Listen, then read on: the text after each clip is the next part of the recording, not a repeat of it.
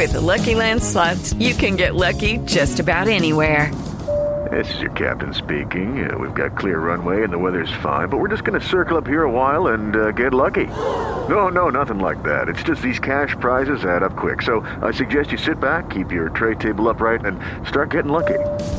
Play for free at LuckyLandSlots.com. Are you feeling lucky? No purchase necessary. Void where prohibited by law. 18 plus terms and conditions apply. See website for details.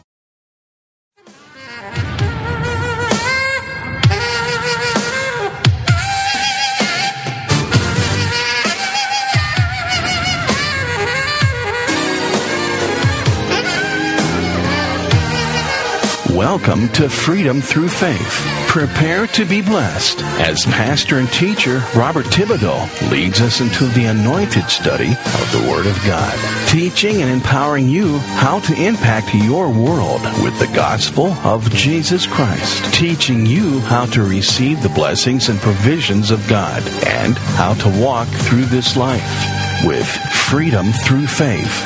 And now, here's Pastor Robert Thibodeau. We now rejoin today's message already in progress. In the mind of the Pharisee, to dishonor your father was at the head of the list.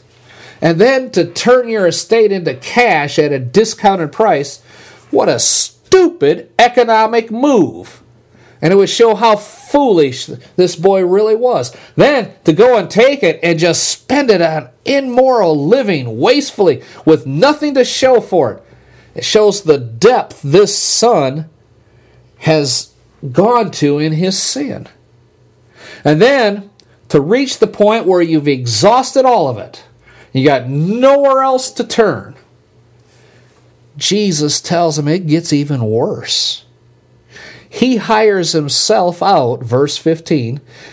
Basically, the Greek word it, means to glue himself. He glues himself to some Gentile citizen in the country, which probably meant he hung on the guy and kept pestering him until the guy, just to get rid of him, told him, okay, go to the field, go to my field, feed the pigs, and eat some of their food. I mean, for a Jew to feed pigs, that's a pretty serious fall. I mean, they were the absolute, in Jewish society, they were the absolute unclean animals. And when he gets out there to feed the pigs, nobody's giving him anything to eat, so whatever he expected the man to give him for feeding the pigs, he didn't receive. So what does he finally end up doing? He says he would gladly have filled his stomach with the pods the pigs were eating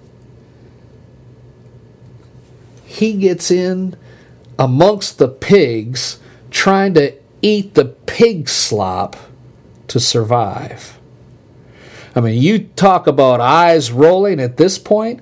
This is as bad as it gets. This is as bad as it could possibly ever get with him still being alive. I mean, he defied morally, he defiled economically, he defiled socially, he's defiled relationally. This is the collapse of a human life to the absolute extreme. He's not on Skid Row, he slid through Skid Row. He's at the bottom. He's not at the bottom of the barrel, he's under the barrel looking up, and they're throwing dirt on top of him. I mean, this is as bad as it could ever be. That leads from a shameful request to a shameful rebellion to shameful repentance. In verse 20, I'm sorry, verse 17, he came to his senses. Finally, that's good. That's where repentance really starts when you start thinking clearly about what your true situation is. He came to his senses. He's in a disastrous, deadly condition. Nowhere to go. He has no hope, no resources, nothing. He's actually dying. And he starts to think about his father. How many of my father's hired men have more than enough bread and I'm just dying here of hunger. So this tells us a little bit about the Father because we studied last time. Hired men were the lowest on the social structure. They were what we call today day laborers. You had landowners, you had servants who were basically employed in the household, they were part of your family. They lived there, they were cared for, they were fed, housed, medical needs were met. And then you had the hired people, the independent contractors, who just showed up in the city square in the morning hoping somebody would hire them. Because if they didn't work, they didn't eat. They were the low, they were the poor. And he says about his father that even the hired men were given enough bread, which means his father was generous. He didn't have to feed them. His only responsibility was to pay them their daily wage. Then they can take that money and go buy something to eat. That's all he's required to do. But his this father is generous. He gave them more than they needed. He took good care of them, which tells us about the generosity of the Father. He knows his Father to be generous. He knows him to be kind, even poor. Here I am. I mean, he's kind even to the poor. I'm sorry. Here I am. I'm dying with hunger. And he confesses the true plight that he's in. He's at the bottom. He says, I will get up. So he knows he's at the bottom. I will get up and I'm going to go to my father. And I'm just going to say to him, Father, I've sinned against heaven and against you in your sight. And I am no longer worthy to be called your son. Just make me one of the hired men. So, for the first time, the Pharisees and scribes are saying, Yeah, all right, he's came to his senses. That's what he needs to do. They would affirm it, Yes, sir, because in their shame honor culture, the only way you can get your honor back was to work at it, to work for restitution. So you come to your senses. You say, Wow, I've made some horrible mistakes. I'm in this terrible mess. I'm going to go back and I'm going to humble myself and I'm going to plead to my Father, who I know is a good man, because he overpays and even the hired people, so they have more than enough bread. I'm going to go back and I'm just going to work. I'm going to work hard as long as it takes to earn back everything that I've lost. And then, once I've repaid my father for what I've lost, then my father would be willing to reconcile with me. And that was the Jewish rabbinic understanding of repentance. Repentance was a process by which you earned back what you had lost, and you gained the right at that point in time to be reconciled by your work. So he was ready now. He was ready. In verse 20, we go from shameful repentance to a shameful reception. This is where we left off at last time. He comes back instead of his father protecting his own honor, and fa- instead of the father saying, Whoa, whoa, wait a minute. You say my son's in town? Well, let him sit there for the next week. My son who shamed me, my son who dishonored me, dishonored himself. He dishonored God, who piled his sins up as high as heaven. This wretched boy, you say he's here, and what? He smells like pigs? He stinks like hogs? His clothes are in rags? Well, good. Let him sit there for a while outside my gate. Let him sit there and boil in the sun and freeze at night and get drenched in the rain. Let him sit there and think about what he did while I work out a plan of restitution. How can he earn back what he's lost? Only then will I think about reconciling. That's what the Pharisees expected the Father to say. And they were ready for that. The Father will protect his honor at all cost. And the father, eventually, after a few days, he'll kick open the door and say, Bring him in. And he's going to keep him at arm's length. He's going to, you know, he's going to rebuke him severely for what he did. He's going to punish him. He's going to tell him what he figured out his required restitution will be. And he's going to tell him how much he'll pay him and how long it'll take him to earn it back. Could be years before he could ever come back into the house.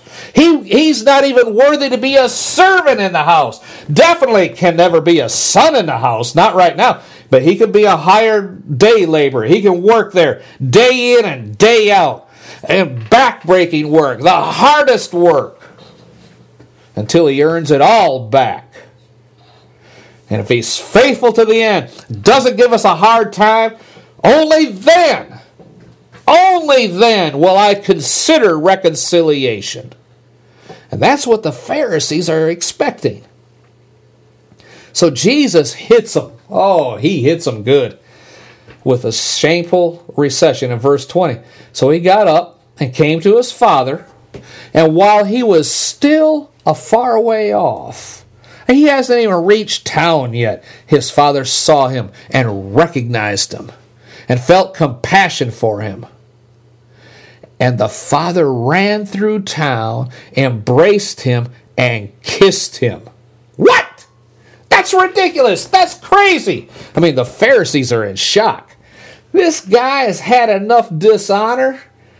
He's had enough shame heaped upon him by his son. Now he's heaping more shame on himself, the father, by the way he's treating the son. That was completely unexpected and absolutely shocking. For one moment there, they thought the, the story was beginning to make sense, and they're starting to, in their thinking, jump ahead a little bit.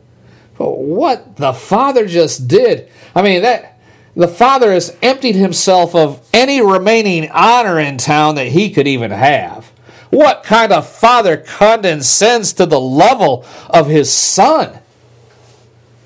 You see, his father had been sitting in his house with a private art heartache, a private pain, private suffering, and private love for his boy, waiting for the boy to come to his senses and come home.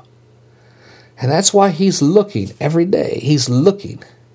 And all of a sudden, it becomes public pain and public suffering and a demonstration of public love because he sees his boy far off and he goes running through the middle of town. Remember what I told you last time? Middle Eastern noblemen, they don't run anywhere. It's beneath their dignity. And also, as you know, I read you a whole lot of material on. You don't run because if you do, you have to pull your robe up so you don't trip and that shows your legs, and that's shameful in that culture. That's why they're all wearing them long robes. So, why is he running? Because he knows when this boy reaches town, he knows what the town is going to do. Oh, they're going to turn out. They're going to heap scorn on him. They're going to mock him. They're going to ridicule him. They're going to taunt him. And that would be expected because that's just and fair in that society. He's got it coming. He ha- they're expecting him to sit there for days and take it with his head hung in shame. But instead, the father wants to protect him from that. The father doesn't want him to be taunted or mocked or rebuked. So the father runs through town, holding his garment up, exposing his legs, a nobleman running through town taking the shame that they're going to heap on him for doing that so he can catch the son before the son ever reaches the gate of the town.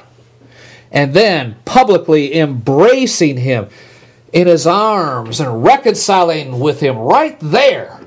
And then walk into town having reconciled with the son. The father then condescends to the lowest levels to take the shame that the town is going to put on the son. He takes the shame that the son deserves. He bears in his own body, in his own spirit, the shame of the son that was lost. Wow. That's exactly what the gospel of Jesus Christ is. Hallelujah. The sinner comes back. He's got a plan. I'll work it off through religion. I'll work it off. I'll do all these good works because that's what the church wants. That's what the church says I have to do. I'll work it off. He's ready to face the shame. He's ready to face the older brother, the one who always stayed with the father, those that have always been part of the church, who think they're okay. The church, those people who've been brought up in church, looking down at the lowly sinner who has graced the doors of this church. You have a lot of work to do, sinner. If you want to be part of our church, you have to know your place, sinner.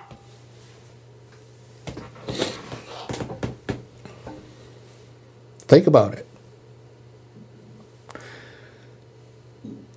The boy is ready to face the village. He knows it's coming. He's ready to face all of the scorn, all of the rebuke, and God comes rushing down. God in Christ, reconciling the sinner. He runs the gauntlet, takes the shame, takes the rebuke, takes the taunts, takes the mockery. They spit on him, they abuse him, they beat him, they crucified him. And he goes through, as it were, the dusty world in order to embrace the Son and save him from the shame and the pain he really deserves. That's the gospel. I can't put it any better than that. That's the gospel. The Son sees the actions of the Father. Look at it. He felt compassion for him. He ran. He embraced him. And then he keeps kissing him repeatedly on the forehead, on the cheek, on the sides of the mouth, as Middle Eastern men do, loving lavish affection to this repentant son. That's the incarnation, folks. This is God in Christ embracing the sinner who is returning to him. Oh, the sinner Oh, God embracing the sinner, having borne the shame, and God pouring out love upon the sinner, complete forgiveness, and complete reconciliation with the Father with absolutely no works involved by the Son. All the Son had to do was make the decision. Oh, glory to God. I wish I could run around this room right now, but I'm tied to the microphone. Oh, glory. Shout amen, somebody. Our God loves us. Hallelujah. Oh, glory to God. Shoo. oh, thank you, Jesus, for loving us that much. Oh, praise God. I don't even want to continue, but I've got to. Glory to God. The Son, in verse 21, the Son says, I have sinned against heaven and in your sight. I'm not worthy to be called your son. But what he doesn't say is, Make me one of your hired men because he knows now, with the lavish affection the Father is showing him, he doesn't have anything to work off. It's all just been given to him by grace, right?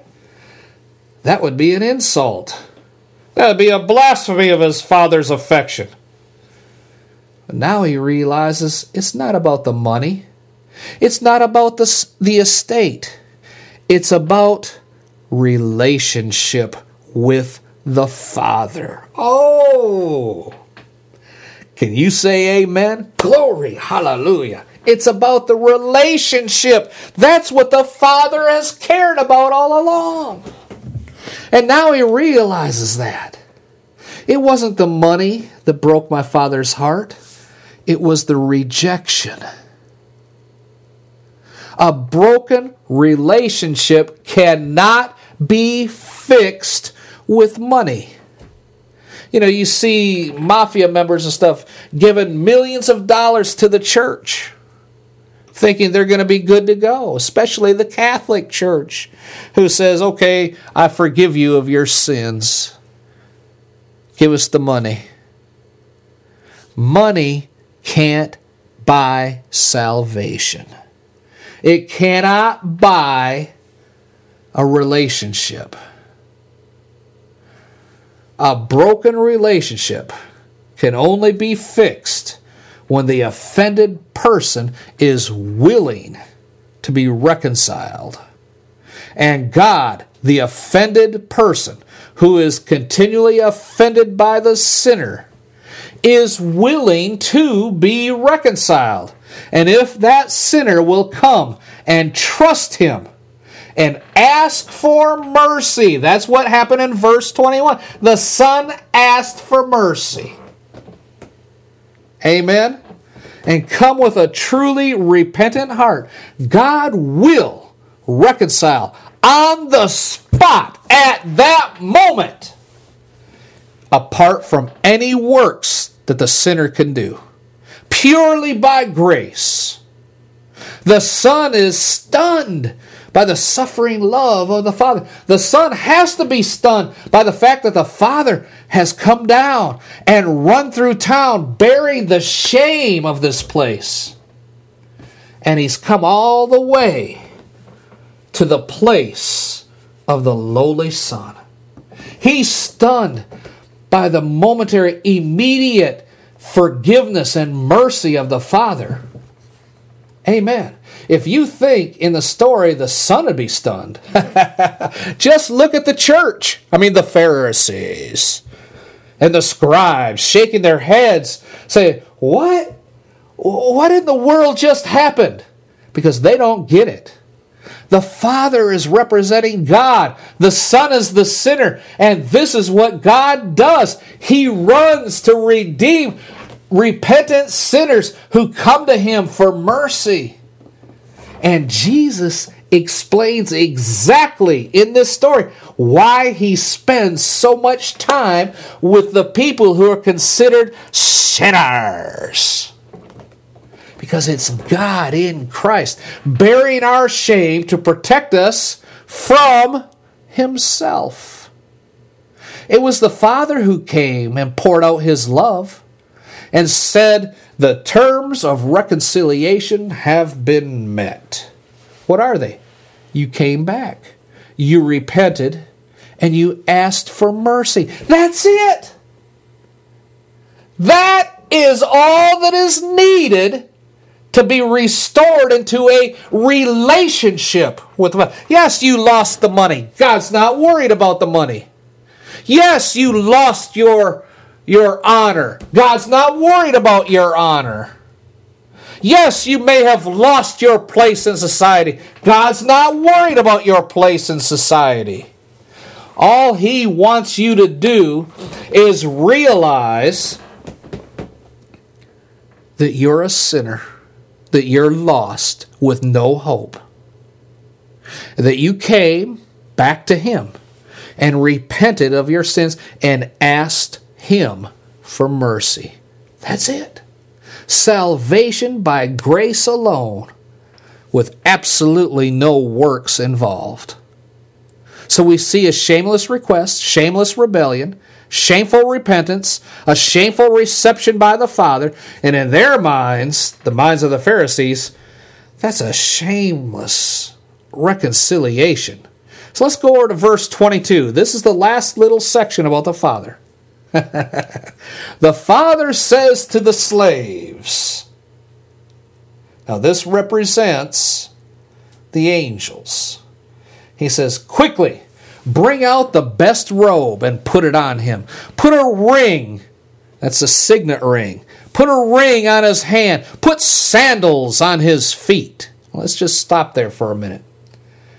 Again, the eyes are rolling. This father has no shame. He did a shameful run. Now he's shamelessly heaping blessings on this reconciled son.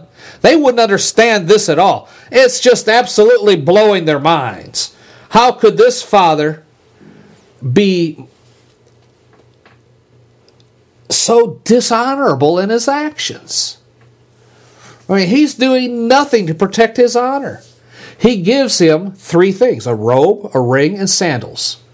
And every one of the Pharisees understood the implications of that. All of them did. They would have expected that he would say to him, at best, Look, okay, I want to forgive you.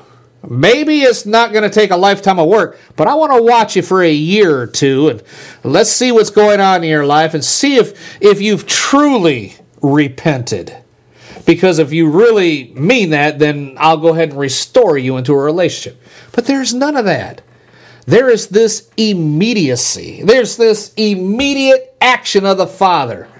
The Father says to the slaves, and the picture would be that the Father comes out of the house, running down the dusty street in town, holding up his skirt, and servants running behind him. You know, what's going on? What's going on? They want to know why he's running dishonorably through town. They know he shouldn't be doing that. So they're coming running along too because something is, is seriously wrong. They're his servants, they're his household staff. Finally, he reaches the son. They see him embracing this stinking mess, his stinking garments, kissing him all over the place. And then he turns to the servants who followed him, who are huffing and puffing. He says, Quickly, the word in Greek is taku, immediately, hastily, speedily, no delay, get the best robe. Think about that word. No father would act like that because you know every every nobleman had a best robe. I mean, you've got one. You know, you, when you're going, when you're going, even in your closet, when you're going to that fancy place, you might pull out the old tux or the super suit that you only wear for special occasions. And all the ladies have a special garment they only wear for special occasions. If, if you don't, you go buy one. You have just heard a message of encouragement from anointed pastor and teacher Robert Thibodeau with Freedom Through Faith Ministries in Baltimore, Maryland. For more information on the Freedom Through Faith Ministries or to invite Pastor Thibodeau to your church, please visit our website www.ftfm.org. That's FTFM for Freedom Through Faith Ministries. Again, that's FTFM.org.